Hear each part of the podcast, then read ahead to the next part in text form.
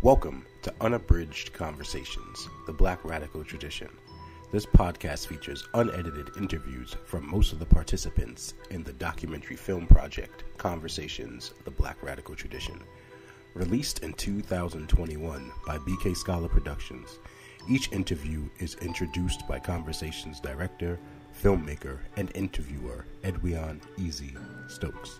This episode of Unabridged Conversations, the Black Radical Tradition, features historian Dr. Leonard Jeffries. This interview was filmed between 2017 and 2018 in Brooklyn, New York. So we're going to start. So uh, tell me who you are and talk about the work that you're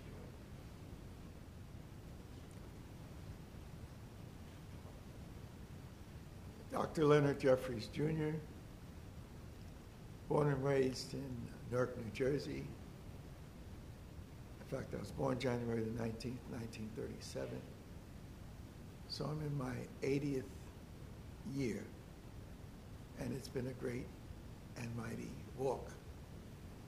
As Dr. John Henrik Clarke's life was portrayed by Wesley Snipes uh, and St. Clair Bourne when they produced a film, A Great and Mighty Walk.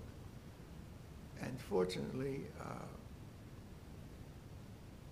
it has fallen to me to be an educator. And so that means that the walk is continuous, it's every day, it's everywhere. And uh, it's been a great source of strength for me because initially, as a young person, I wanted to be a lawyer. How I got that in my head, I don't know, but somehow the, the idea was to become a lawyer and be an assistant to Thurgood Marshall and save the race uh, through the civil rights struggle. But it fell to me to have this enormous African world experience. And so my work has been in taking the education question and the, and the consciousness question and the political and economic questions worldwide uh, for our people and to find a unity of the global African family.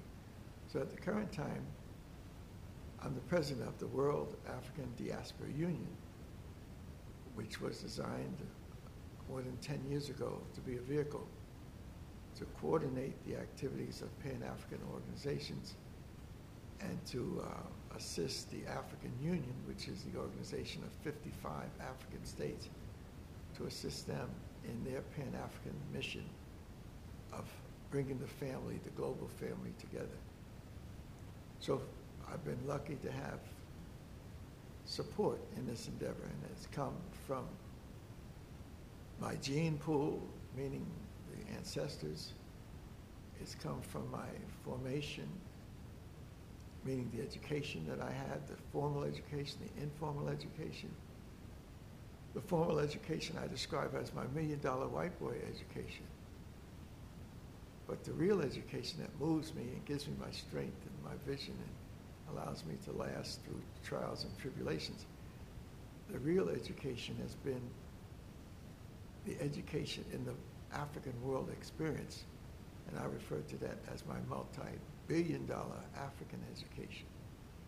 And with the two, it allows me to synthesize a meaningful and purposeful life for myself and for the people around me, particularly the crucial members of our family. For example, my wife. I was able to marry someone who has her own African consciousness, born and raised in Harlem. 1936, 115th Street was where she lived. And Harlem was a village, a dynamic village of African rural components and institutions. And she grew with that. She always describes that she grew with Father Divine's people, Daddy Grace's people, and of course, the Baptists and the Methodists, but down the corner on 116th Street and Lenox was the Nation of Islam of Malcolm X time. So that She was born in Harlem Hospital, and she claims Harlem as her special space. And so I didn't just marry a beautiful young lady who had just come back, who had been to Africa in 1960, who I met when I came back from Africa in 1961. I married a consciousness, a consciousness of, of what Harlem is, is in the day and what our work is globally to raise African peoples. So the village of Harlem of my wife, Dr. Rosalind Jeffries, who has been installed as a queen mother in Ghana, so she is Nana Abibio. The mother has returned. The village of Harlem has been wedded with the village of Newark, New Jersey, where I grew up, in the Roseville section of Newark, the western part of the city, was a village. And uh, there's no way else I can describe it. And it was very foundational for, for me. Because my mother and father lived on 14th Street with my brother. On 13th Street, her older sister lived.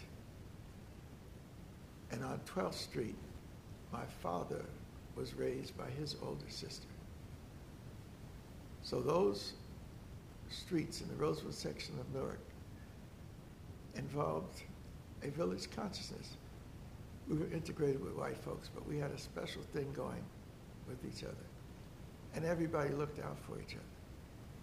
And I am proud to say of the 100 young people I grew up with, 90 of it made it big. I used to say 95 in the old days. I don't know why I switched it from 95 to 90, but I'm saying that all of the youngsters I grew up with were given strength, power, vision, mission, purpose, and direction. And it didn't come from the school system.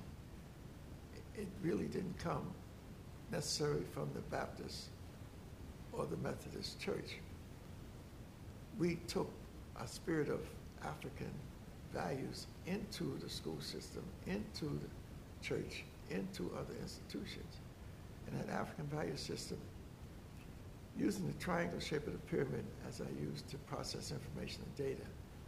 The equilateral triangle has three points, the thesis, the antithesis, the opposite, and the synthesis. And what we have to do in life is synthesize information coming from various sources. So when I'm talking about my beginning and that village in Newark, New Jersey, we had an economic component because we, Newark was a manufacturing town. In order to survive, you had to have jobs. And so our people in the 40s, 50s, after the war, had jobs. And economics is the first principle of the universe. It's your foundation principle. Nothing can happen without it. Economics is your creative, productive capability. But then in order to balance that economics out and have it work for you, you need politics. And politics, in my heavy thinking, is not just what politicians do. Politics is what you do to manage and control your life. So you have the creative, productive capability paralleling the, manu- the, the manu- management capability, administrative capability. And so unfortunately, most of us think of economics in terms of rich folks, and they think of politics in terms of politicians.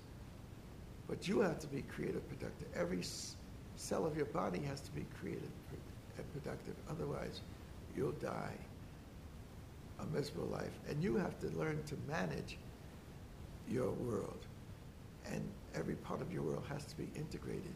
And the key to integration is culture. So early on, I began to appreciate economics, politics, and culture as the key to organization of institutions and societies, and going further, the universe, as you go external, beyond yourself. But you can go the opposite direction, internal, into yourself, and into the microscopic level of subatomic relationships. And so every cell of your body, every parts of the cell have to be involved in economics, politics, and culture, just like the universe that we are a part of and the multi pluriverses that we are a part of has to have economics, politics, and culture as the component. So when I do look at deep at my life, I look at those things. Economically, we were hardworking black people. Some of us even had two jobs. My father, for example, had a job with his older sister who raised him because they had a cleaner's and a laundry and a tailor's shop. And so he could work there. But he also could get a job in one of the many factories in Newark, New Jersey. So that, uh, and the black men, when they got jobs in Singer Sewing Machine, or the women when they got jobs in Berry Biscuit, or Westinghouse, or Western Electric, they made sure that the other black members of their family and the community got jobs. So it was a time when black people operated with the supreme African value system of the three C's, communal, cooperative, and collective. Communal, living together. Cooperative, working together. And collective, sharing. And it is that value system that Africans created eons of years ago, which becomes the foundation of African culture. And because we are the foundation people of the planet, we have to look at ourselves economically, politically, and culturally, and to see those three C's, communal, cooperative, and collective, as the vehicle for allowing us to come out of what? When I was born, I was born in the Depression, 1937. But we never felt the deep disaster of the Depression because we had our own establishment. We owned our own homes. And so we could survive the Depression. And then we went from the Depression in the 30s to World War II.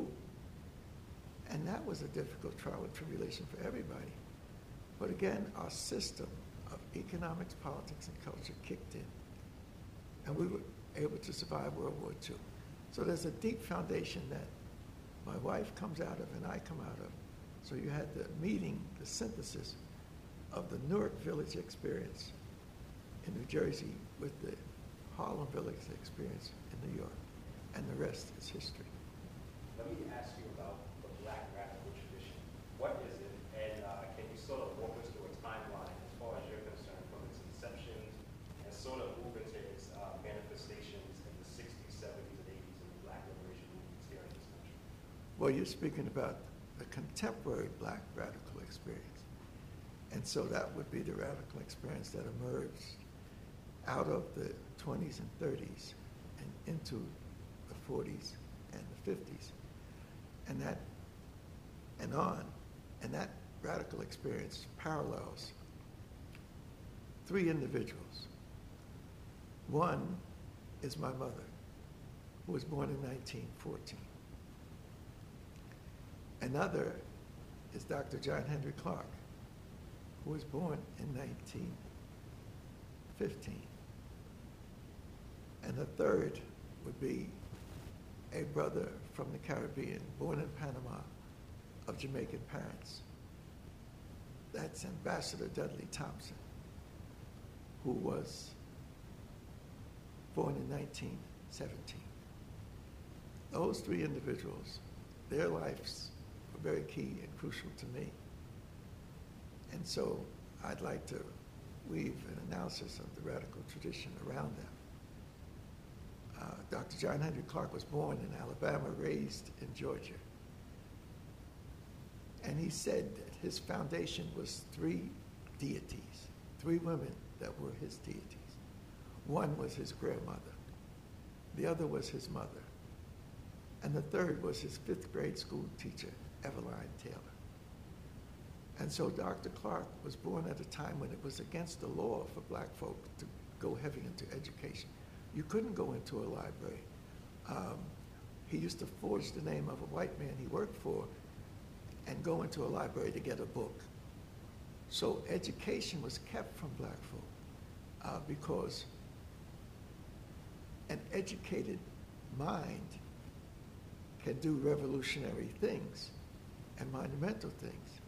So Dr. Clarke came into the world crippled from the point of view of the larger white system But the ingredients of his great development were already there in a grandmother, a mother, and a fifth grade school teacher. So he moved from being a person who was not allowed to go into libraries. By the end of his radical, traditional movement, Great and Mighty Walk, from 1915 on to his death in 1999, he was able to leave for the education of our people. 20,000 books were taken out of his Harlem home and shipped to Atlanta in the 1990s to be a part of that critical mass of our people, women and men, being, being educated in Atlanta. So there's a special collection of African books that he put together. And you can bet they are the books of great African leaders on the continent. They are the books of great African leaders in America, such as W.E.B. Du Bois, such as Paul Robeson. They are the books and the stories of great African leaders in the Caribbean, such as Marcus Garvey and, and Toussaint Louverture and those in the Haitian Revolution. And of course, so Dr. Clarke becomes a special model of the radical tradition. In fact, his great work, out of the many, which includes helping John Jackson, his mentor, do a book called Introduction to African Civilization, when they had the Harlem Radical Writers Club in the 1940s. And that Harlem Radical Club included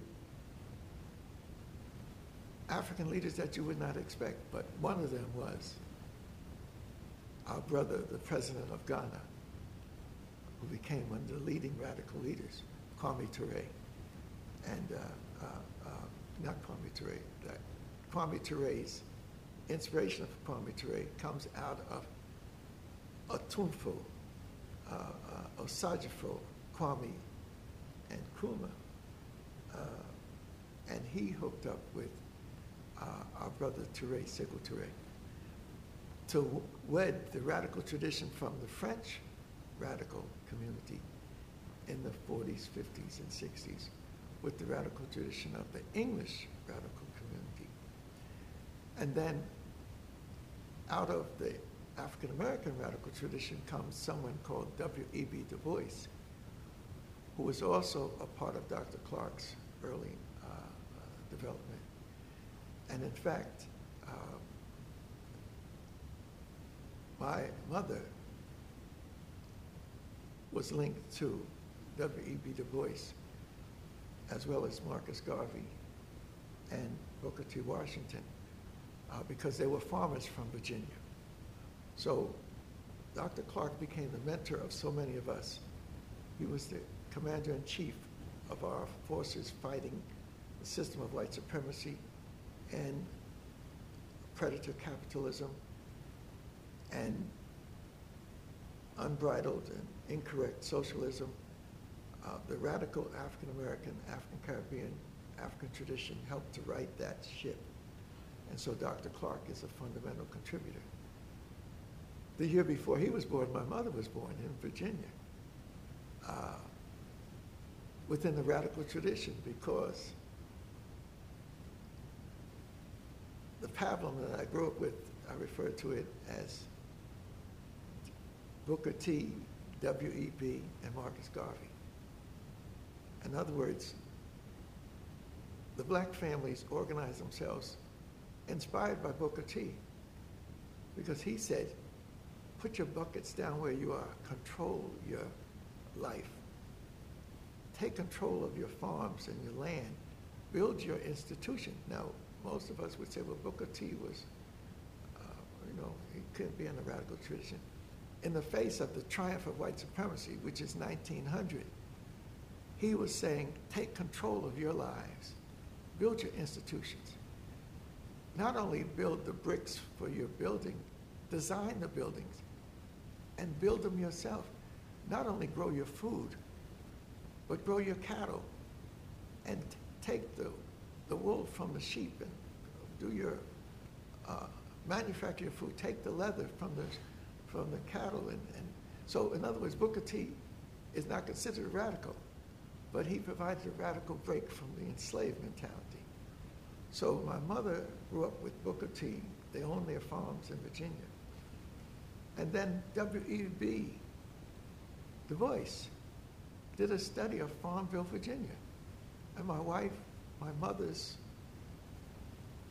aunt, Pocahontas, her great aunt, became W.E.B.'s secretary and helped him when he did the work on the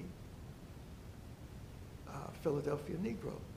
And so Booker T, in the summer of uh, W.E.B., Du Bois, in the summer of 1896, spent the summer studying the families of Farmville, which includes my family, and as a result, he used that as the prototype to study the migration into uh, Philadelphia. Booker T was hit by the radical tradition in Berlin, which was a radical socialization process and, and, and intellectual development. And then he came back and he was hit by the need for Pan-Africanism. So the 1900 first thoughts about Pan-Africanism, Booker T. Washington, uh, W.E.B. became a part of that. Booker T became the inspiration for radicals. In fact, uh, W.E.B. Du Bois wanted to go join him and put forces together, but it just didn't happen. And then the third factor in the development of my mother, which was in my development, was Marcus Garvey. And they were Garveyites.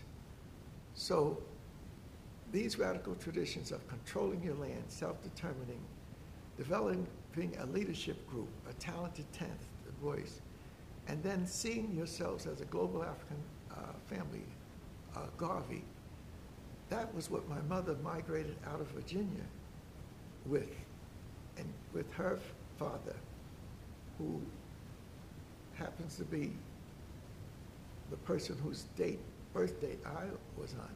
January 19, 1937, I was born. The family had migrated in the 20s out of Virginia. My grandfather was born in January the 19th, 1888. And he became part of the African consciousness movement. In the 30s, because of the Depression and because of the First World War and post-World War rise of communism, the Russian state, the radicalism of black nationalism became a deeper process.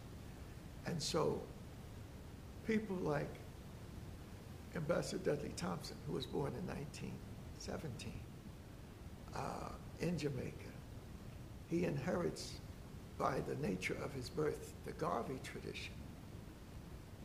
But 1917 is the radical tradition of black struggle in America. 1917, you had this, the red summer of 1919, but in 1917, you had East St. Louis uh, riot and rebellion. Unfortunately for me, but again, it was a fortune. You had the murder of my grandfather. My father's father was murdered by the Klan in 1917.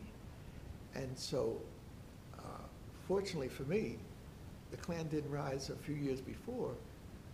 Otherwise, I wouldn't have been here. In other words, so give thanks. Um, but we're celebrating right now the 100th anniversary of his death, uh, my grandfather's death. But 1917 is the birth of revolutionary communism. And so you had black nationalism, Pan-Africanism, socialism, revolutionary communism all coming together in the period between the world wars, World War I and World War II. And so anything we call black radicalism has its multiple deep roots in that process. So that's why when I say we need to analyze things, I use the pyramidal shape so we can talk about thesis, the foundation, and thesis begets an antithesis, the law of opposites in the universe. And the synthesis of the thesis with the antithesis produces a synthesis. So the black radical tradition is a synthesis. And it needs to see itself in various dimensions, not just in Marxist Leninism, but also Pan Africanism, also black nationalism. And so in my lifetime, I wove together W.E.B. Du Bois, radical, died in 1963. in Ghana. I was there with him. And he had declared himself a communism, communist just to get back at the, at the struggles he had to wage being a radical. And I was leaving Ghana when he died, August the 28th, and on a plane flying to America to join another black radical tradition. And that was Martin Luther King had just completed the March on Washington. And it was so exciting that these white, Polish, Irish, and Italian cab drivers, when I arrived in Kennedy, they were all excited about what happened the day before, and that was the March on Washington. So I actually am a physical bridge, a psychological bridge, a philosophical bridge between W.E.B. Du Bois, who was a part of my life, all of my life, and King, who was a part of my life, all of my life. Because King was born in Georgia. My father's family is from Georgia. King was born January the 15th. I was born January the 19th, several years apart. So the radical tradition of King, and he is radical. In 1968, they didn't kill a dreamer. They didn't kill somebody who was talking about peace. They killed somebody who had gone through a transformation that let's deal with the economics of the system and let's shake it up. Let's deal with the politics of the system and let's rattle it up. Let's deal with the culture of the system. And he was declaring in Memphis, I've been to the mountaintop and I've seen the promised land. And that promised land means that you've got to develop your own economics. You need to have your own banks, your own insurance company. You've got to have your own political. You just can't be a part of somebody else's party. You've got to have your own political party. And then culturally, you've got to be prepared to give your life for something. So the radical tradition of Du Bois with King, I was a bridge in that 63 date. But 63, I was also a bridge on the African continent between Senegal, Mali, Guinea, the Gambia, Sierra Leone, Liberia, Ivory Coast, Ghana, Togo, Dahomey, Nigeria, Cameroon, all the way down to the Congo. It was my job to run through these nations and set up programs linking us in America, the conscious people, with the African continent. I'm in the Congo in 1964 with other chaos, trying to figure out how we can possibly have a program there. And I had to go through the UN establishment, was, which was there to try to help give some substance to the Congo nation, because Belgian Congo had been so exploited, one of the most exploited lands in the history of the world. And there was no training of African leadership to run the Congo. When Lumumba, who was one of my special people had a vision to raise the question of Congo independence and charging the Belgians with reparations. This was in 1960. By January 21st, 1961, he was murdered. Not by Mobutu, but the power forces that be trying to block any radicalism the English secret societies and power brokers, the CIA in America, the French uh, political arm, the Belgian political arm, they conspired to remove this one brother who couldn't have transformed the Congo. Congo only had 12 college graduates, and he was one of them, and all of them were graduates in religion. But he had hooked up in the few years before with our brother Nkrumah, Kwame Nkrumah, was taking radical young leaders and bringing them to Ghana. In 1957, Ghana became independent. 1956, the Sudan became independent. 1950s, there was a revolutionary atmosphere. We have been born in this radical tradition. It's not just sit-ins and, and calling for peace and turn the other cheek. 1945 to 1995 is the radical turning point of our history.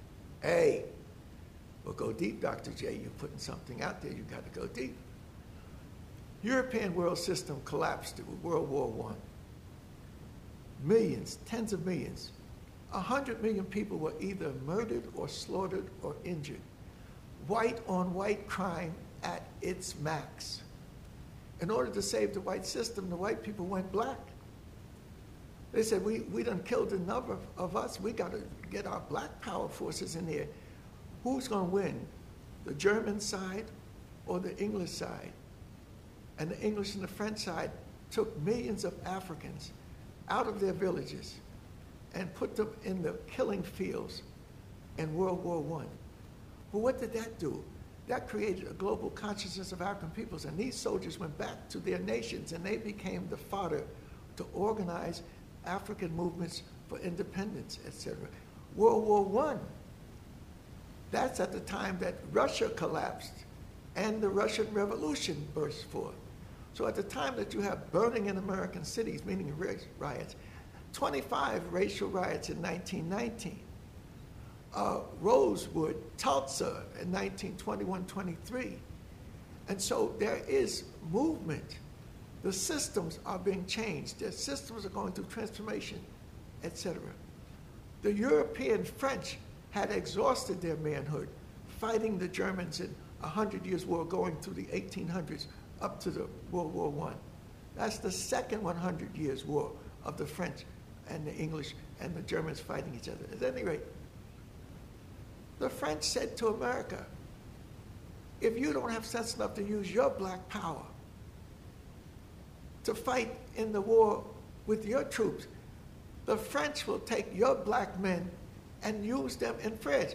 So thousands and thousands of black men were recruited into the French army with the agreement of the Americans. They did not want to arm their black men. And they said if they're armed, they need to be out of the country. And so black regiments fought in World War I in the French military. And they were honored collectively as hellfighters. We were trying to get down to FDR Drive just a little while ago and we would have come to 143rd Street, 140, where there is a monument to the black men who fought in the 369th and led the victory parade up Fifth Avenue. They led all of the white troops up Fifth Avenue. They weren't in American regimental form, they were in French regimental form, French uh, uh, arms they carried as they led the march up Fifth Avenue. And they didn't stop at 110th Street. They continued stepping straight up into Harlem. This is World War I. You talk about the radical tradition, black radical tradition, Russian radical tradition, French radical tradition. All of those things were coming together between World War I and World War II. But the world system of greed called capitalism collapsed on its face after a period of super exploitation in the roaring 20s. The whole system collapsed, manipulation of monies and all of the rest. And so Again, everybody was in trouble. White folks was on lines uh, getting an apple. White soldiers who had fought in World War I had a march on Washington before we had our marches in the 50s. And they was marching to get their promised bonuses for the army.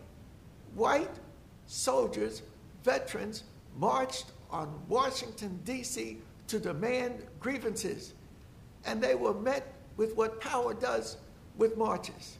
They were gunned down by General MacArthur leading the forces on white troops.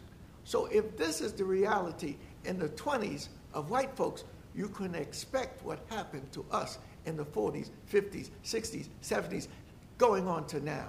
So we got to have a systems analysis. The white system will do anything, any perversion, any trick, any monstrosity to maintain itself and the super exploitation. And the last manifestation of it is Trump, the Trump.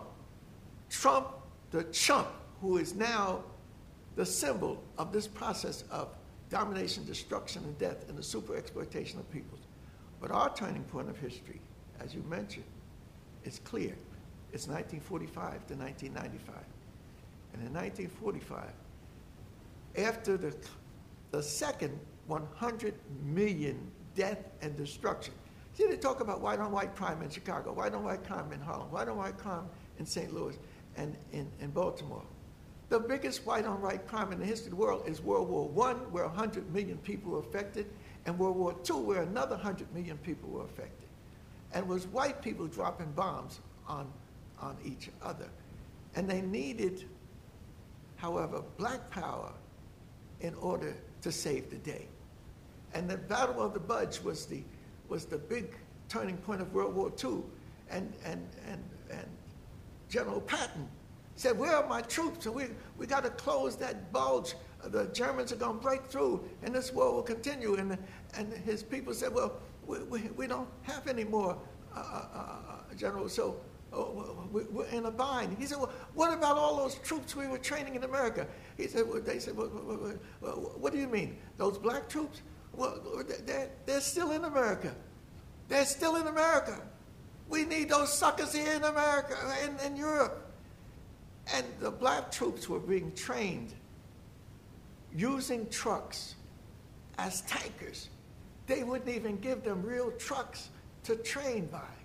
But they became so adept at using trucks in doing a game of warfare that Patton brought those suckers to the battlefield untested, put them in trucks, and they became the saving power in World War II. That story ain't told. We don't know. That's the radical black tradition of stepping into history and taking your place in it. And so after the war was over, white folks go back to the same thing. Let's put white power back in place. So they met in San Francisco in June 1945. All these white nations meeting to put their world back together again, including Germany, Italy, that had been on the wrong side of history. And so they meet. No black people, maybe an observer. One black man, radical, from the radical tradition, actually becomes an important part of what the, the United Nations put together out of the League of Nations. And that brother was Ralph Bunche, who comes out of the radical tradition of radicals and nationalists at Howard University. In fact, he was a part of what was called the Hansberry block. In other words, the Hansberry group at Howard. this flow is coming out. And Nkrumah was at Lincoln learning religious studies. But a friend of ours, Philpott, would take him in his car from Philadelphia, from Lincoln to Philadelphia, where he and Nkrumah engaged in the radical tradition of W.E.B. Du Bois in Philadelphia, where he had redone several of his works, including Black Reconstruction, and had given it a more radical twist because he had this greater knowledge of communism, Marxism, and socialism. So Philpott takes a religious perspective in Nkrumah to meet the spirit and the work of the radical W.E.B. Du Bois. Then the next weekend, he takes them down to Washington, where he meets the Hansberry group. And around Leo Hansberry, who set up the African studies at Howard, you had offices of these others, including Ralph Bunche. And that radical group would instill in Nkrumah a greater understanding of what the struggle was. So you got two pieces to the puzzle. You got Philadelphia thesis. The opposite, the antithesis, is Washington, D.C. And then the culmination, the synthesis, is that special village in the African world called Harlem. And Philpott would take our brother Nkrumah from Lincoln and drive him to Harlem. And Harlem was where he had a significant growth in his consciousness. And that growth was not riding on the subway trains because he didn't have any money. Now that's a part of the legacy, a legend of Nkrumah, but that don't fit the, don't fit the reality. He was being trained as a minister. And so as a young minister from Africa, because we still had this thing, we need to save Africa. The spirit of Haile Selassie, who in 1936, 37 was pleading to the world, you got to save Ethiopia because what is happening to Ethiopia will happen to the rest of you. And sure enough, he was correct. They went into World War II right after that with the fascist struggles in Spain and then with Poland being raped by, by Hitler and the rest. But this brother, Haile Selassie, was pleading for Ethiopia, had inspired people to form the Harlem History Club and to fight to help Ethiopia with the attack. That Harlem History Club was where Nkrumah went to meet the Dr. John Henrik Clarke, to meet Dr. Uh, Willis Huggins, and get greater understanding of the radical tradition that he began to move into seriously. So 1945 to 1995 is where this radical tradition has cemented itself. I want to ask you a little bit about some work from C.L.R. James, and you can sort of put him right in there. In it. Uh, okay. so talk about the. Uh, he talks about uh, the revolutionary answer to the Negro problem in the U.S.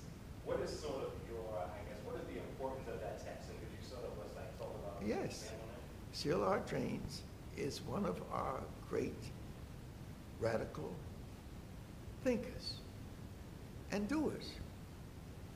But unfortunately, he got stuck in England. But he didn't get stuck by himself. So that's why I want to set the stage 1945 to 1995. 1945, when the UN was being formed by white power, and they were reinstituting their plan economically, politically, and, and culturally to control the world, they decided that they could not rebuild Europe. They could have American dollars, but they needed the mineral resources of Africa. So they came up with a plan for the recolonization of Africa. That's in the charter of the United Nations and the North Atlantic Treaty that was the military arm of that white power. That was in the summer. But in the fall, black power got together. And that comparison is not made I've lived it. I got to make it. While the Europeans put together white power, knowing that they needed black riches to make white power work, they had no plans for anything serious in, in the black world except the recolonization. But the Creator and, and the forces that be in the universe had other plans. Black people met first with a radical group of labor leaders in early October in London, and I'll give you the brochure on that. Later in October and November, black people met in Manchester, England, which was a radical spot for black folk uh, because it was a manufacturing area and it had the universities and the schools. So black people decided not to meet in London, not to meet in Liverpool, uh, but to meet in Manchester. And who met? The black radicals. Who was there in Manchester when they had the fifth Pan African Congress? The tallest, significant intellectual in our tradition. And he was made the president. W.E.B. Du Bois. November 45, putting and planning the African world's future were these black folk. Who was there as the secretary of the movement? Osagyefo, Kwame and Nkrumah. Who was there? Tall tree in our cultural forest, Paul Robeson. Who was there from Trinidad? C.L.R. James. George Padmore, and a whole host of others. Who was there from Guyana? Ras Makonnen. These brothers from Jamaica, from Trinidad, from Black America met to map out our future. Less than 200 of them were there. And it was one of the most timely meetings in our history because they had to plan an economic program for black people, a political program for black people, and a cultural program for black people. And so that sixth Pan African, fifth Pan African Conference is a turning point of our history. And the radical writer, thinker, would be C.L.R. James as an elder.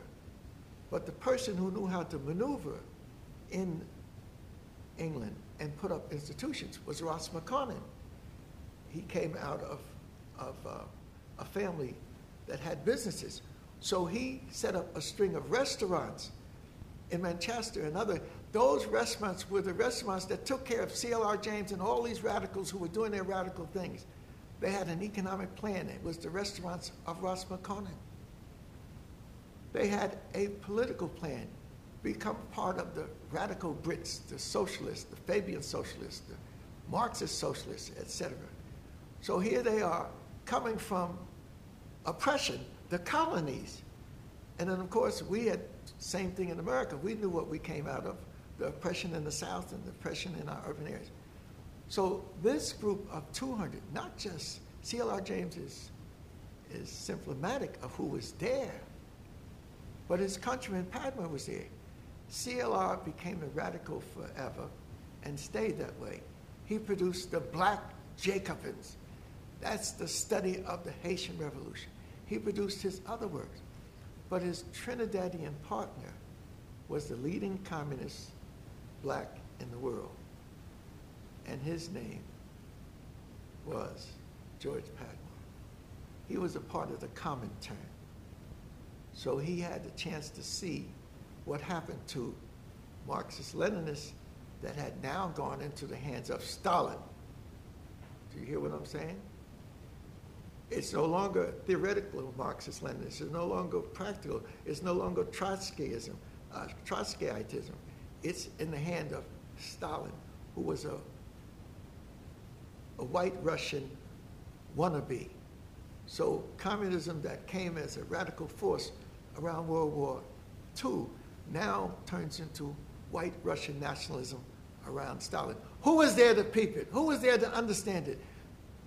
George Padmore. So he wrote a book called Communism or Pan Africanism. Reverse it Pan Africanism or Communism. And he had first-hand experience. So this, these are the ideas, the mimes that go into this period of African coming together. It's an important period. And that's my, I'm 10 years old, 1945.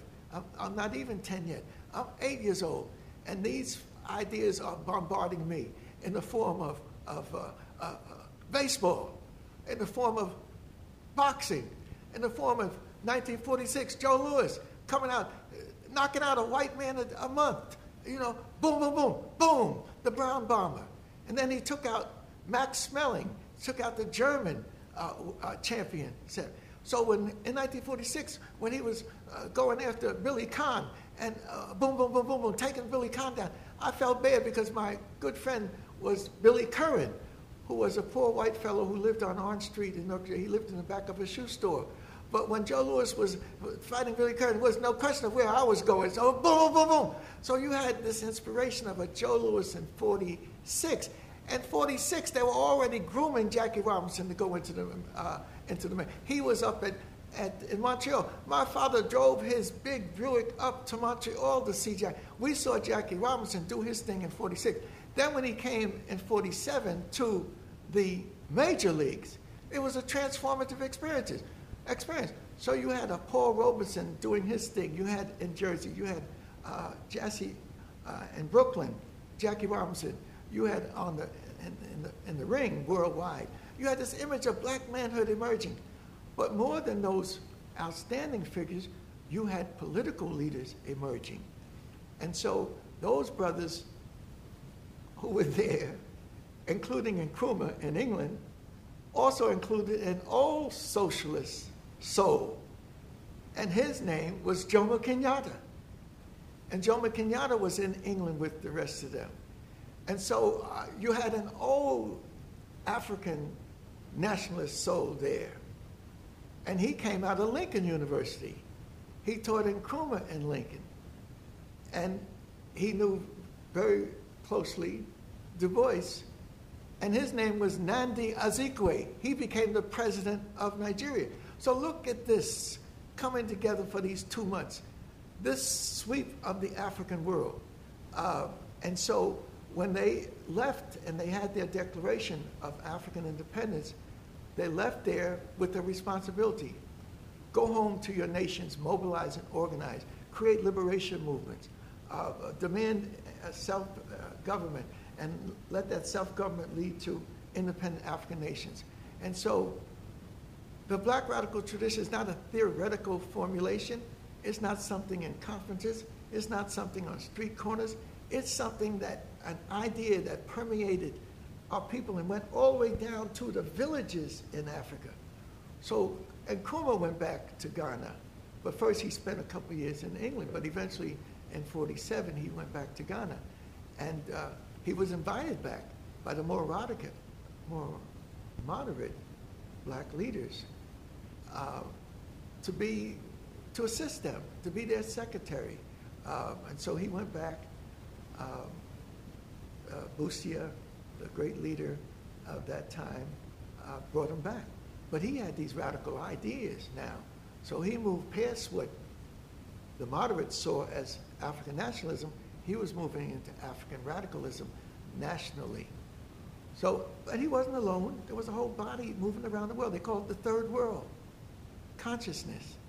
And so here's how we can tie that together in terms of what I call a 50 year turning point of history in the favor of peoples of color. 1945, white system is putting itself together in San Francisco. Summer. Fall, the black system capability comes together at the Pan African. Planning. If you don't plan, you plan to fail. So they all were into this planning. Socialism helps you plan. It, it helps you project. It's not just uh, setting up a business making money. It's planning an economy or an industry. At any rate, 1945, Manchester, Black Power. 1946, Indonesia becomes independent. The Dutch try to go back to recolonize Indonesia, their richest colony. But they had armed them in World War II to fight the Japanese who were coming down the north to control the Pacific. So, new African consciousness, socialist consciousness, radical consciousness, Asian consciousness was there among the Indonesians. And they used that political armor, consciousness, and they used the military power that they were trained in to turn on the colonizers. So they told the Dutch, go back to Amsterdam where you got your wood shoes, your windmills, and, and your little Dutch women carrying the water cans. And so Indonesia, black power is declared in 1945. Indonesian Asian power is declared in 1946. 1947, a spiritual force goes back to India. He had been spending some time in, in South Africa and saw the difficulties in South Africa, but spirit moved him back to his homeland. And in 1945 46, he's doing his work in his homeland. And he's telling the people, deal with the economics, and then deal with the politics, and deal with the culture. Mahatma Gandhi went back to India and he said, deal with the economics. Follow me. Not in turn the other cheek, but don't wear European garments. Don't wear the clothes coming out of Manchester and Liverpool and weave your own clothing. Do for self. So he wore a simple white wrap that was produced in India. He led the revolution in India by example. So in 1945, Pan African movement, 1946, Indonesian movement, 1947, India movement. Unfortunately, he didn't have the power to bridge the gap between the Hindu culture and Islam. So that eventually breaks off into Pakistan. 1948, there's a struggle in the so called Middle East, and that produces the Israeli state with Ralph Bunche as a key moderator. He was a part of the Hansberry group in 1940s, the 1940s at Howard. So 1948, you got Palestine. 1949, the biggest revolution in human history, Mao Zedong leads his people to victory in China. 1950, it doesn't stop, it continues. 52, Gamal Nasser and Naguib, the first time black people ruled in 2,000 years in, in Egypt. 1953, Mossadegh trying to control the oil in Iran, but they eventually overthrow him and impose the Shura.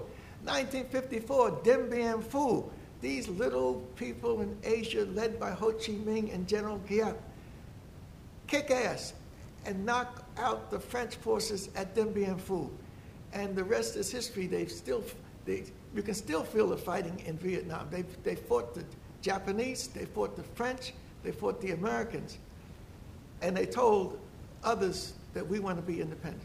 So 1955, these new African nations and whatnot meet in Bandung, Indonesia. And who was there? The leaders of China and, and, and, and Africa, etc. Who was there from Black America? Our Reverend. What's in your hand, black man? The Reverend Adam Clayton Powell, representing Black America in 1955 in Bandung, because the movement had already started in the streets of America. You already had Emmett Till. You already had the Montgomery bus boycott. So the movement started. And it was in the North also with Adam Clayton Powell. So you have a global movement of the disinherited now inheriting. Frantz Fanon is emerging out of Martinique at this time with his thoughts of the, the, the, the, the rise of the poor. And he is in what revolution? He ain't fighting the French in, in uh, Martinique or Guadeloupe. He's with the Algerian Revolution, fighting against the French imperialism. So you're talking about radical tradition, it's real. It's been my lifetime, 1937 into now, has been the radical tradition of people of color trying to find their way. So we don't stop at the, at the 1950s uh, with Gamal Nasser and, and, and Naguib or uh, Mossadegh in Iran or, or in the Dien Bien Phu. You go to 1940s, 1956, the Sudan is independent. 1957, Ghana is independent.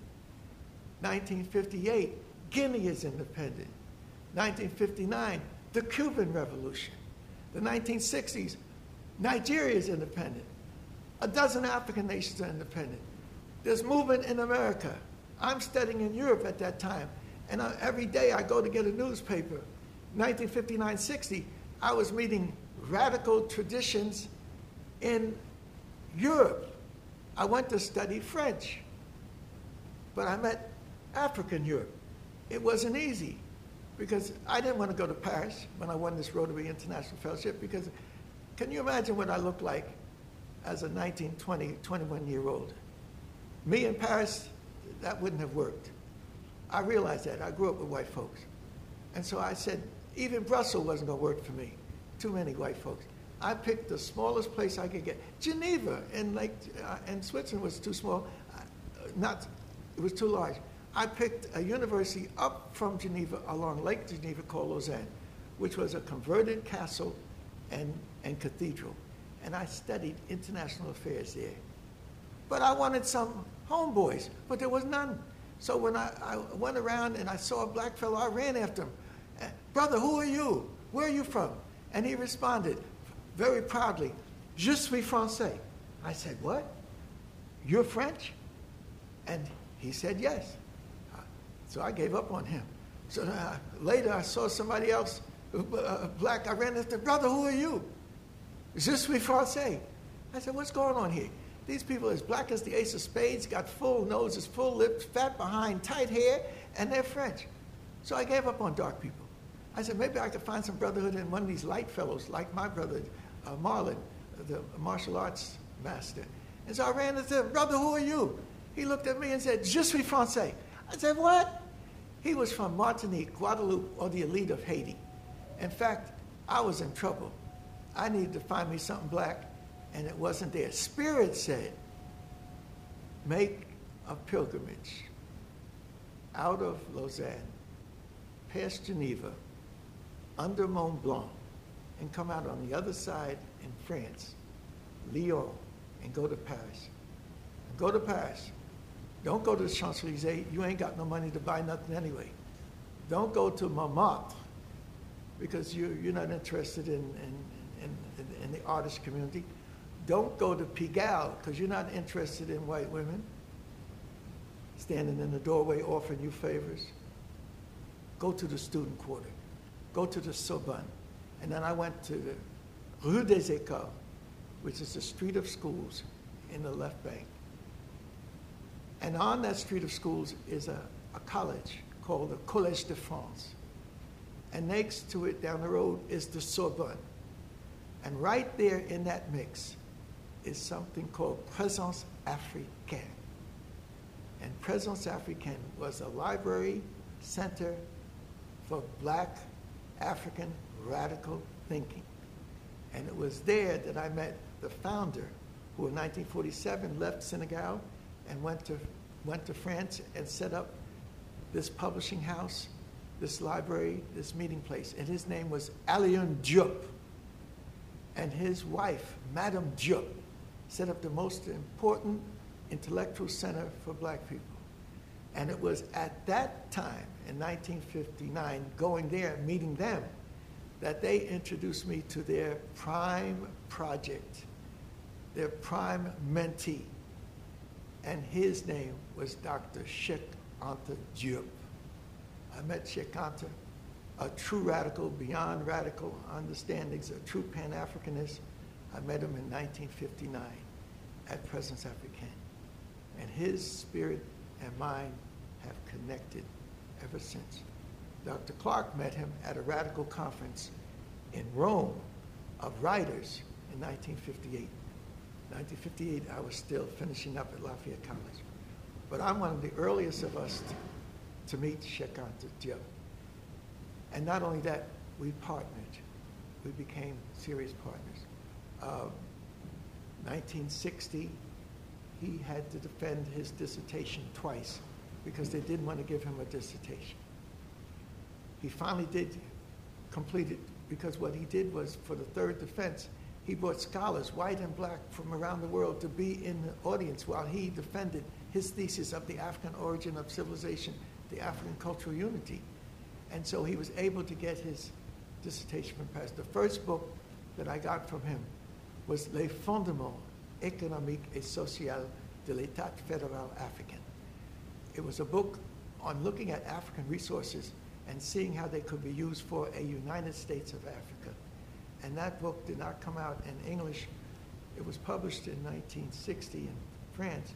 It did not come out in English until 14 or 15 years later in America, and it's called Black Africa.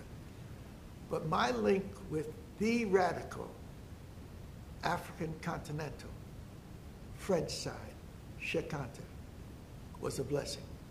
Because not only did he believe in the ideas, he was a scientist. And not only was a scientist, he was born a Muslim. So he had that deep African Muslim tradition of the Murids. And then he was a good student because of the Muslim training. So he went into the French high schools and lycees, and he was a top student. So he got the best training that the French gave to their own nationals in Senegal. And then in 47, he left there, uh, Senegal, and went to France. And that's when he eventually hooked up uh, with uh, Alioune Diop and others. And eventually his, his uh, wonderful wife, who was a French lady who supported him in the intellectual endeavors and, and raised the four uh, boys that he had. And so this relationship to radicalism, uh, no one has ever asked me that question. And it has never come out this way. So praise the Lord and other lords and whatnot, and thank the ancestors that tying this radical tradition explains how you have a Du Bois, a C. Thomas, T. Thomas Fortune, the radical, a Marcus Garvey movement, radical, uh, black nationalist movement, radical, even marching in the streets facing the potential death of the Klan, radical. And so it is this black radicalism that allowed us to flip the world over and, and give us a share of it. And so just let me run through the completion of the 60s. And so in 1960, I meet Africa in Europe. But by 1961, I meet the Reverend James Robinson. So I'm in Africa. And my wife had been in there the year before. And so then we meet, and eventually we have others, such as uh, John Kennard, who, who took care of all of East Africa and Southern Africa, North Africa in 62, 63, and 64. And I took care of West Africa, French Africa, Portuguese Africa, and uh, um, uh, the English uh, nations in West Africa. So, radicalism is when you are in Europe and you know about the movement, and then you learn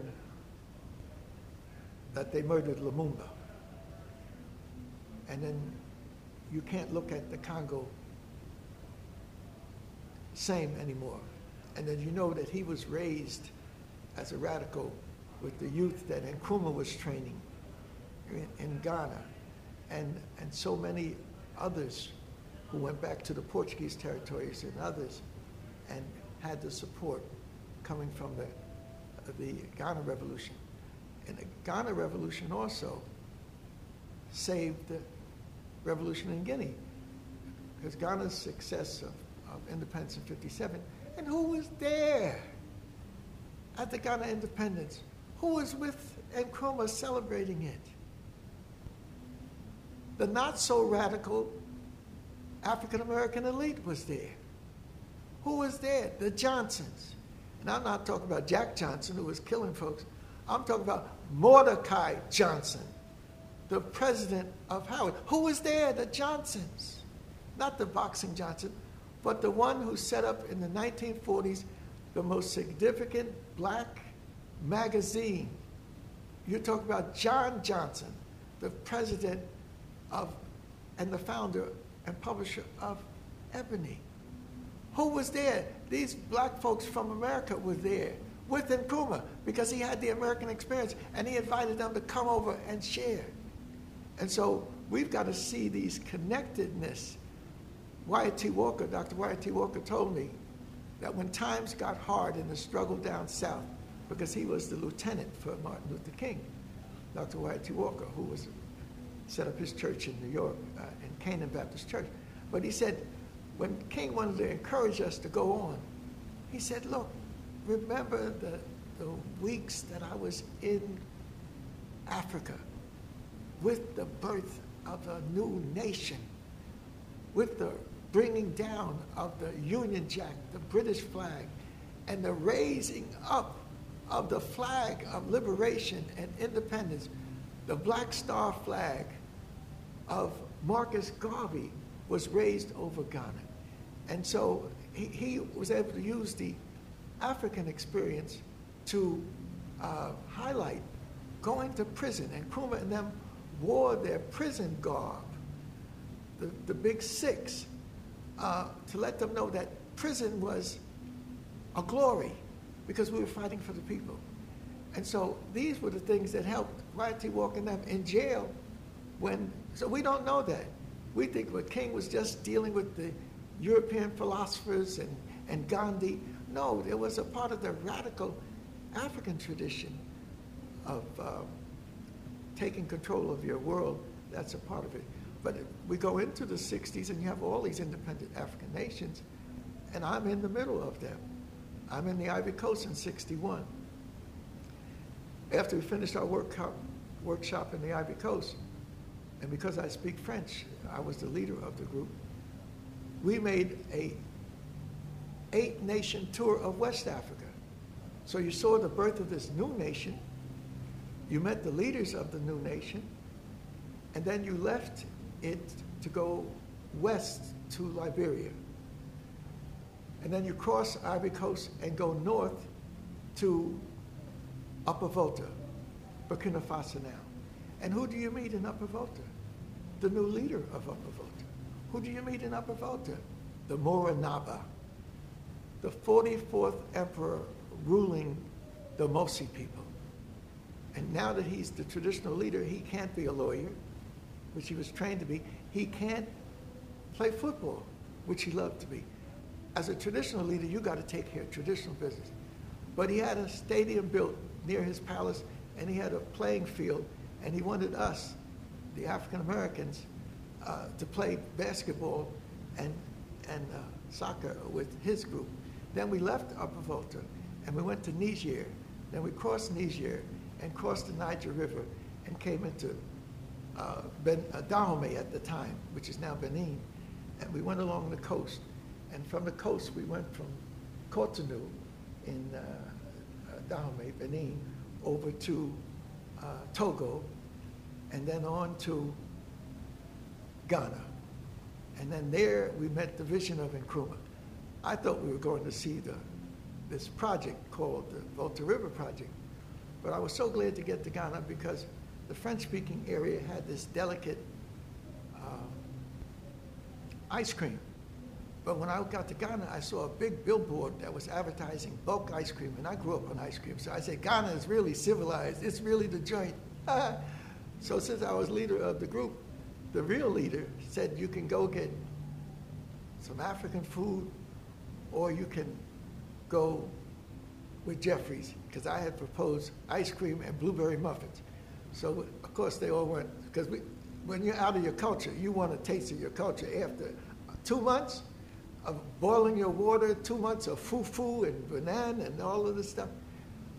But then here's the important thing that I, I want to leave for people in the radical tradition and this new vision of Africa.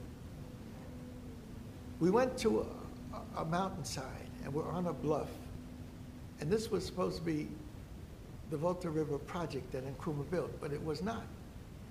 It was a plan he had in mind. And so you look at this billboard, this big billboard, and it says, look straight ahead.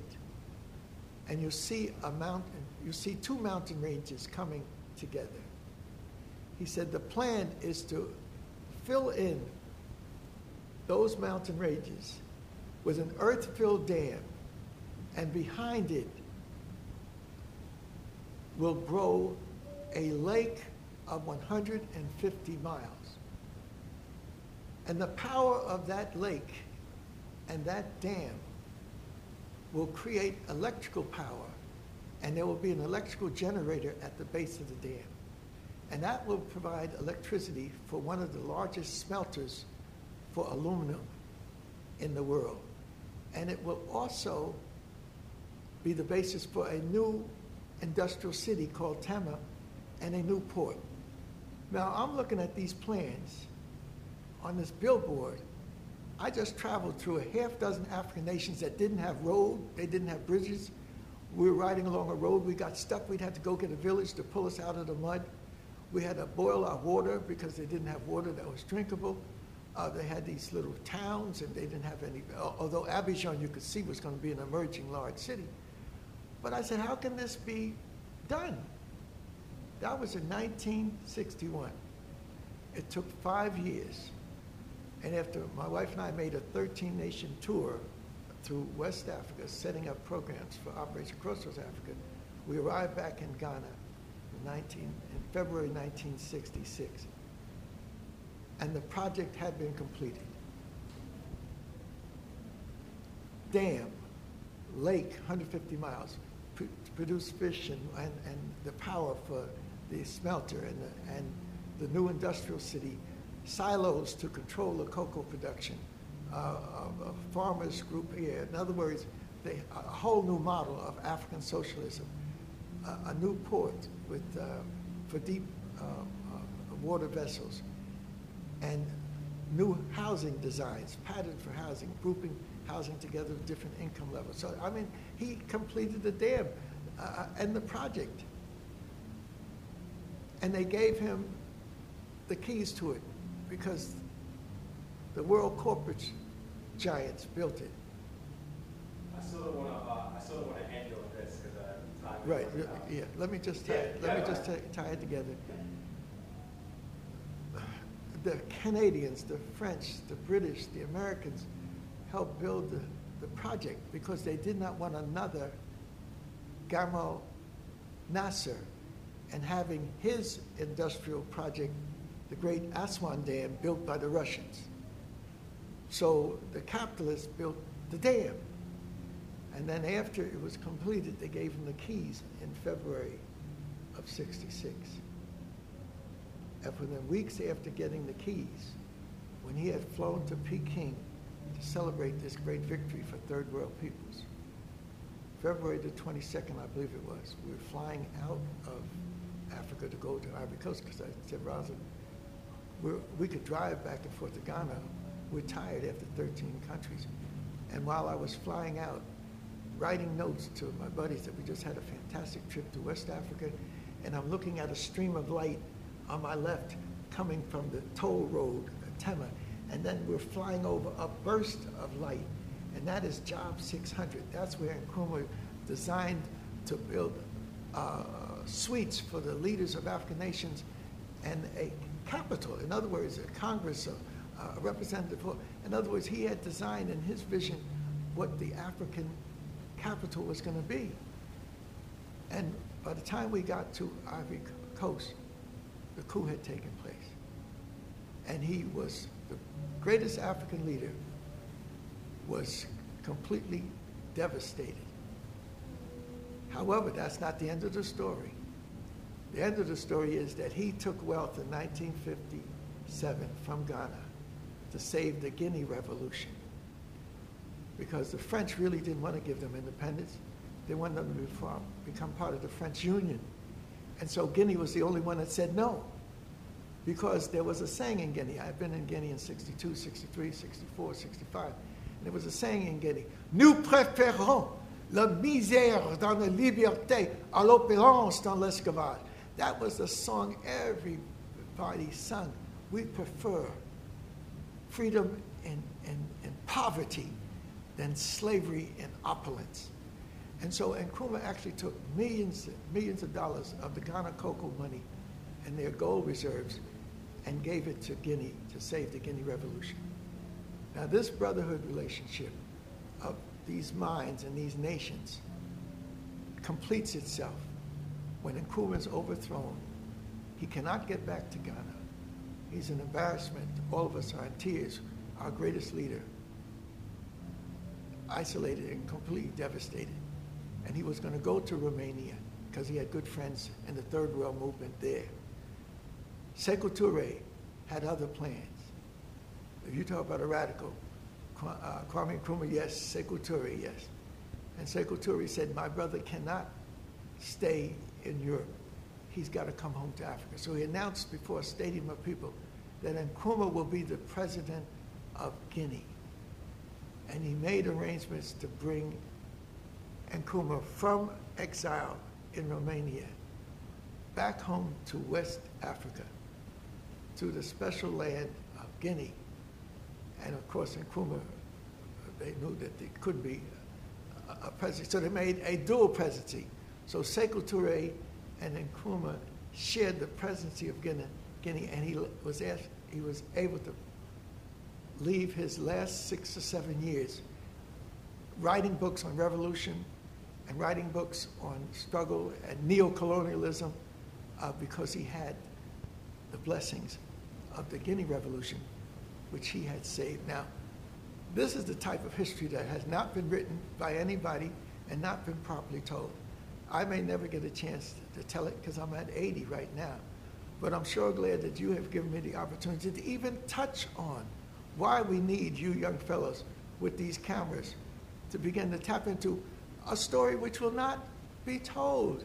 The story of the brotherhoods and the, and the, and the struggle together, the story of the sacrifice, the story of defeat and a complete desolation. In other words, when Nkrumah was taken down, that was it. We might as well give up. If the greatest of us is taken down, stomped into the ground, stuck up in, the Pe- in Peking, and then hiding out in Romania, if the greatest of us is subject to that, what, what more is there for us little ones coming up? And so when the brotherhood reached its fulfillment with reciprocity, that's a deep African tradition of, of, of reciprocity. And when, when Sekou uh, did that with our brother uh, Kwame, uh, it showed us that there was uh, an African spiritual tradition an African great mind force of the universe. And it didn't stop with just Sekou Touré and the Guinea Revolution and Kwame Nkrumah and the Ghana Revolution. One of us, one of our radicals, real radicals, who graduated from the Bronx High School, graduated from Howard University, came from a Caribbean family, Trinidad, Tobago. And he was hooked up in the struggle in black America in the 60s, ready to give his life. And he was walking from Montgomery to Selma and all of that. And at one point, one of his partners, Willie Ricks Mukasa, yelled out, Black Power! And then this brother from Trinidad Tobago, educated in New York, etc., he took, as an articulator of the movement, he took that Black Power slogan and walked it through history, walked it through the South, walked it through a book he wrote on Black Power, walked it through the radical movement of the Panthers and the, and the uh, uh, you know, the series, the, the, the Serious Brothers, you know, Black Liberation Army. And, and, and also taking five southern states with our brothers coming out of Detroit saying we're going to put that, that in place. Kwame Ture, as a special spirit, raised in New York from roots in Trinidad and in the various movements. With King, he loved King. He helped to give King courage to be more radical. He loved African peoples, particularly the African family.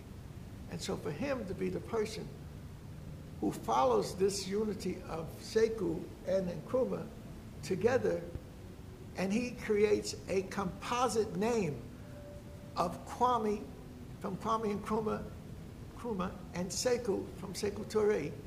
And then he goes to spend the rest of his life in Africa, in Guinea. And then my wife and I had the, the blessing of, in 1970, when we set up the Black Studies Department in San Jose in 1960, we met Alex Haley, we met Ron Dellums, Radical Tradition. Uh, we met Alex Haley, radical writer who was trying to link us to Africa.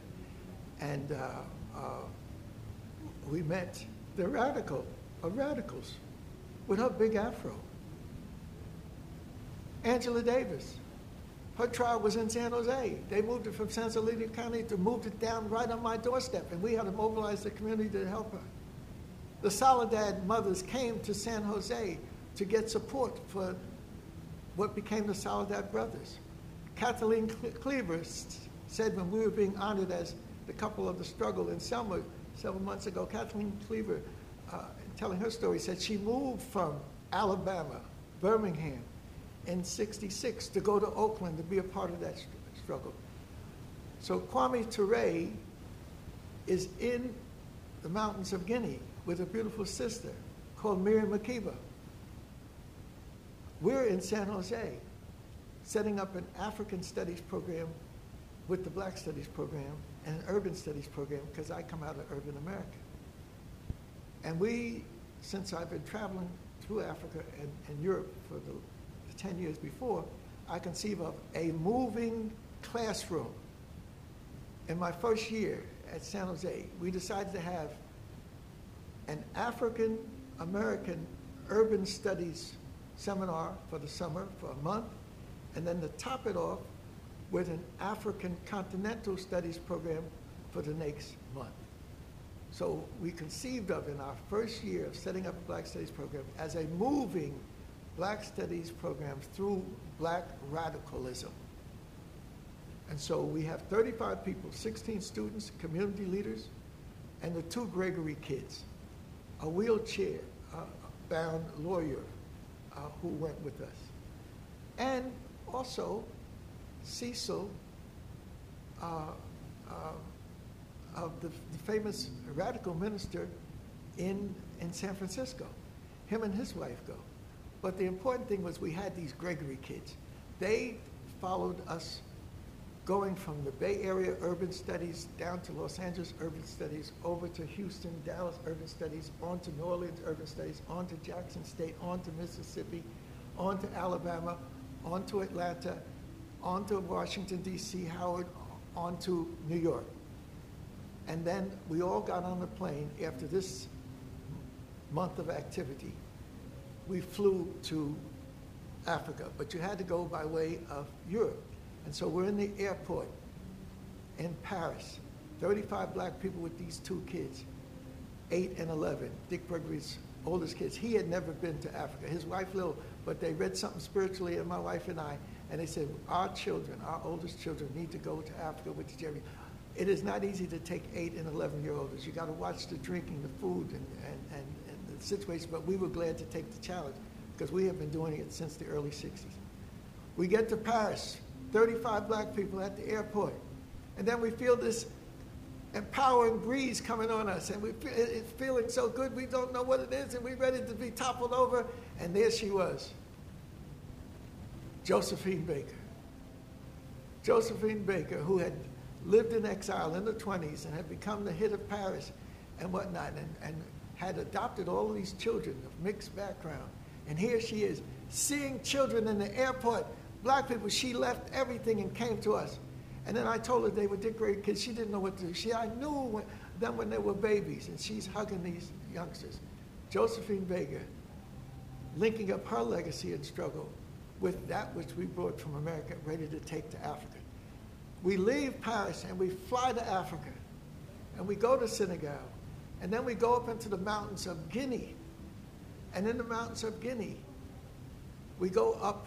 I had done my workshop at Mamou, at the foot of the Djallon Mountains. And when you go higher into the mountains, you got Labé, and you got Dalaba, and you got Pita. And so we are taking this group through Senegal, Ivory Coast, Mali, and now we're going to Guinea. And in the mountains of Guinea, we go up to Dalaba, and I can still see her now. On this mountain range, in this temperate area of, Zini, of Guinea, her two-story hut with the thatched roof this thick. And in that two-story hut, covering that two-story, that two-story hut roof was covering five rooms of red carpeting. Masterful traditional African building. And walking out of the mist of the mountains comes this spirit force toward us to greet her and it's Miriam Makeba. In the mountains now. Kwame Ture was not there with her. He was down in the capital with Sekou Toure. She was there receiving us by herself. And when she realized these babies were Dick Gregory's babies, she went crazy. So I'm saying that you raised this question of the radical tradition. There we are linking the radical tradition of black America, the Caribbean, Europe, and the radical tradition of South Africa in the mountains of Guinea. I mean, how, who, how, who could have planned that? Who could tell? This is the first time this story has ever been told by me.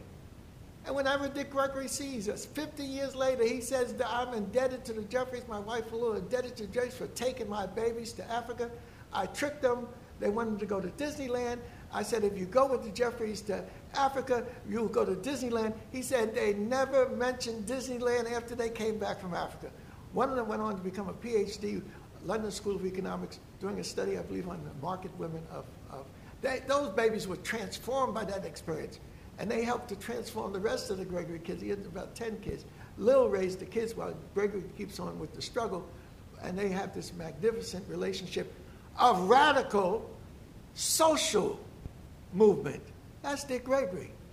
He's more than anything anybody can account. The fact that he could read us spiritually and give us his children is more than Roz and I could bear. Because the year before 69, when I went to set up the Black Studies program in San Jose, I had been at a, in Los Angeles at a conference of, of the African Studies Association, white folks studying black people. And Dr. Clarke led us there. And he led these radicals, James Turner, Len Jeffries, Ron Walters, Dr. Shelby Lewis, Dr. Herschelle Challenor. And we went there to challenge these white folks to say, we want to share of the study of, of blackness uh, in the colleges and whatnot. And so they didn't know what to do with us, but we, we brought the radical thing right to them.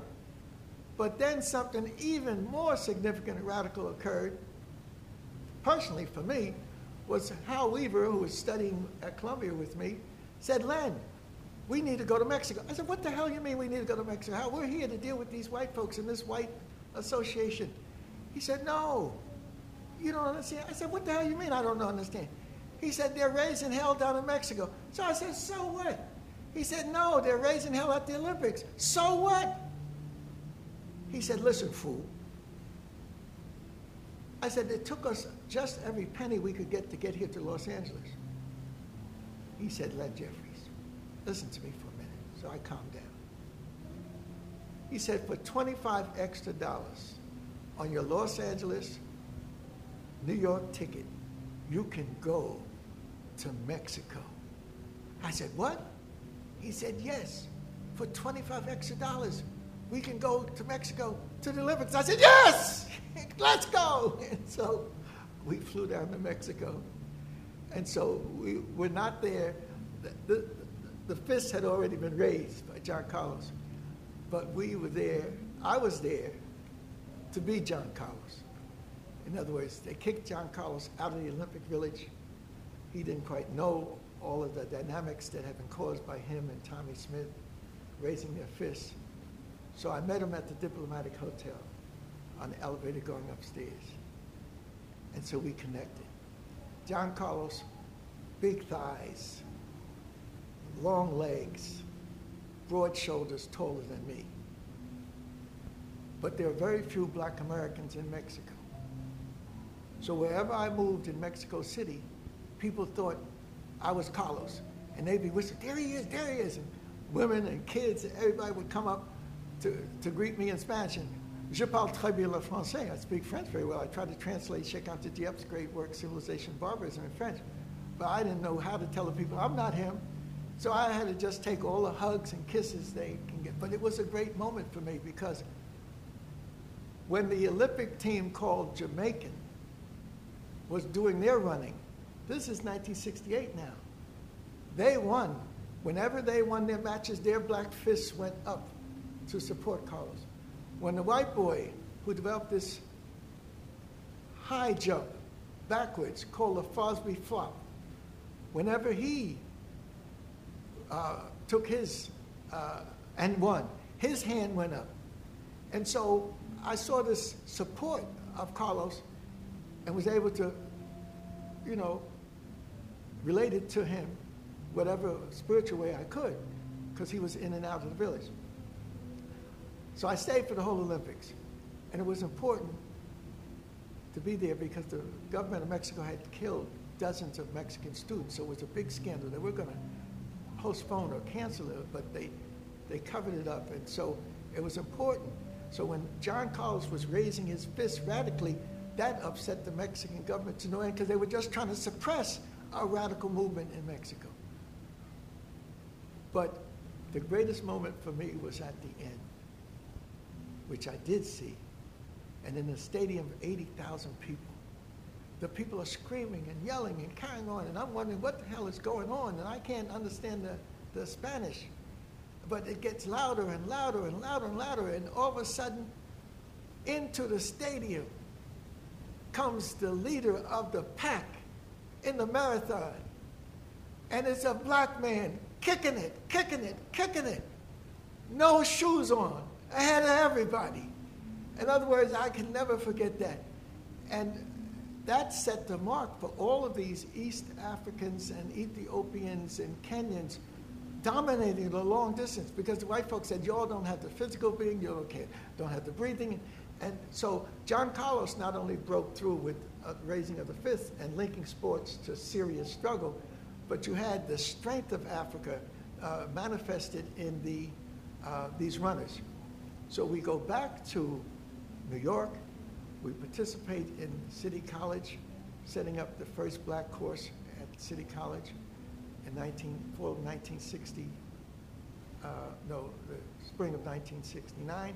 And I'm teaching this black course about race and the struggle, the radical struggle, the nationalist struggle, and the course that I gave. And while I'm teaching it, the students go into struggle. Stokely Carmichael and Kwame Ture and Rap Brown had gone after King's assassination, They didn't go from city to city, from town to town, telling people, get out your Molotov cocktails, burning it down. They went from campus to campus and they said, organize, organize, organize, demand uh, uh, your access to these institutions. So the Black Studies movement that exploded in 1968-69 has two great moments. The fist of John Carlos in the air and Kwame Ture after King's assassination and Rap Brown going to college after college, sitting down, telling them, plan how to make demands and how to put in place your education and, and job opportunities for yourself. And so the City College Black Studies uh, program actually comes out of Kwame Ture and Rap Brown telling students to be strategic in what you do, be strategic in your explosions, be strategic in your attack and your strategy, and have uh, your immediate goals, your intermediate goals, your long distance goals.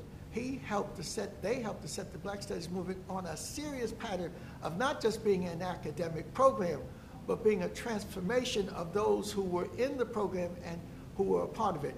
So I finished out my first year at City College.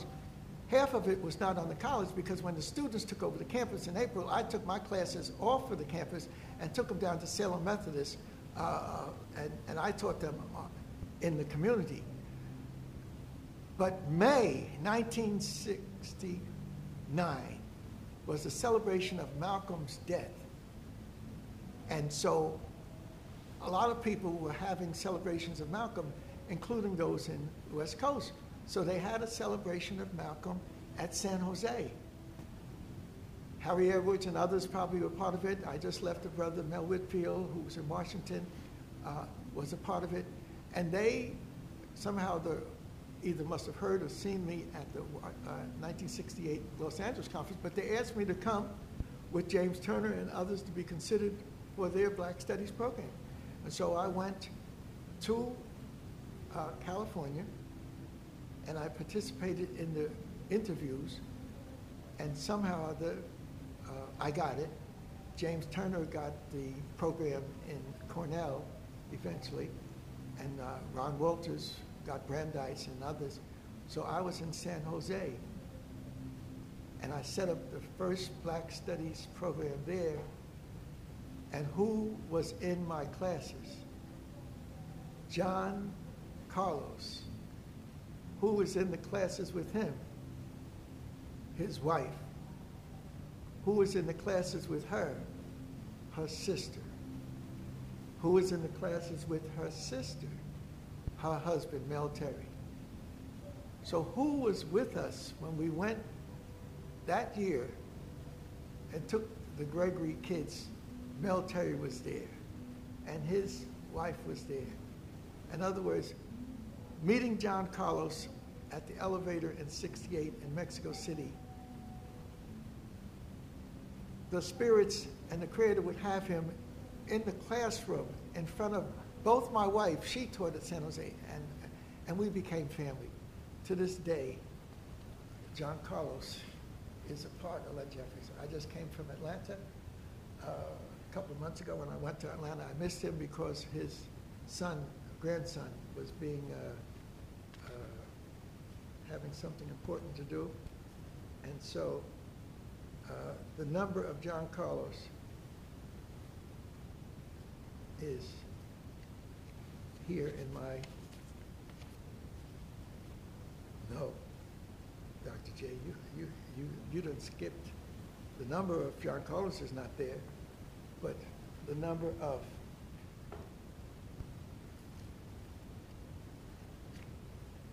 Minister Farrakhan's right-hand man in Africa is Akbar Muhammad. And he was in the Atlanta area with his family because he had been told to write the story. The stuff that I'm talking to you about now is what he has experienced like nobody else, going to 50 African countries and all the things he's done. But the, I did have John Carlos's number here. Uh, next time I go to Atlanta, which will be after I come back from this African trip, um, part of the our family, uh, the Bronners, and that's the hair people in Ghana, in, in Atlanta. So they'll be celebrating their 70th anniversary. I'll be celebrating the 100th anniversary of the death of my grandfather in Georgia. And so I'll be able to contact uh, John Carlos again. So what I'm saying is these are long distance runners. These are, are super sprinters. So whether you, uh, whether your destiny was to be a hundred yard dash, you needed to do it as best you can in Africanizing your lives, our lives, and yours. And so we've had our hundred yard dashes. Malcolm was a hundred yard dasher. He didn't, was not in the game for a long time. He, he came from a, a Caribbean African American family root that was Garveyite, but his father was killed early in Michigan. His mother was hospitalized, and, Mal, and, and Malcolm fell into a ditch and, and went the wrong way. But when he was in the nation, uh, in the prison, the nation and other Muslim traditions spoke to him. His sister Ella and others worked to bring him anew. So Malcolm represents change, transformation, rebirth, and resurrection, as we all do. No matter how down we are, and no matter how bad our circumstances, we have the ability for resurrection, rebirth. And these lives that we've lived, our family lives, are our case in point. So Malcolm's family became very close to me through Professor James Small, who was with Sister Ella for seven years. And so we, we celebrated most recently the 40-something anniversary of Malcolm's uh, uh, celebration. So the, the, one in San Jose was uh, very significant uh, because that got me uh, to uh, be a part of, of looking for a, a new director. So I'm saying we have to understand and we have to see our connectedness. And it, it, for us being out there worrying about a Trump, yes, you keep your eye on him, but you got to build. You got to build your economics, you got to build your politics, you got to build your culture. And so I'm so glad to be a part of this and to have a partner like the Reverend, the most distinguished Reverend Herbert Daughtry, uh, to be a part of it. And he's been a big part of my life, and he's all the struggles he's gone through have paralleled mine. And, and he's been through some physical structures, struggles that not. Uh, he's had operations uh, in, in, in, his head that is a blessing of the Creator. The Creator was not finished with him. Uh, he, he's jogging and running and walking to Washington, D.C. Uh, with a personal statement of, of our struggle and his mission and the mission we need to have. So I want to congratulate both of you all for pulling these type of, of activities together, and, and I'll be able to uh, continue uh, to help you with this work because it's so significant.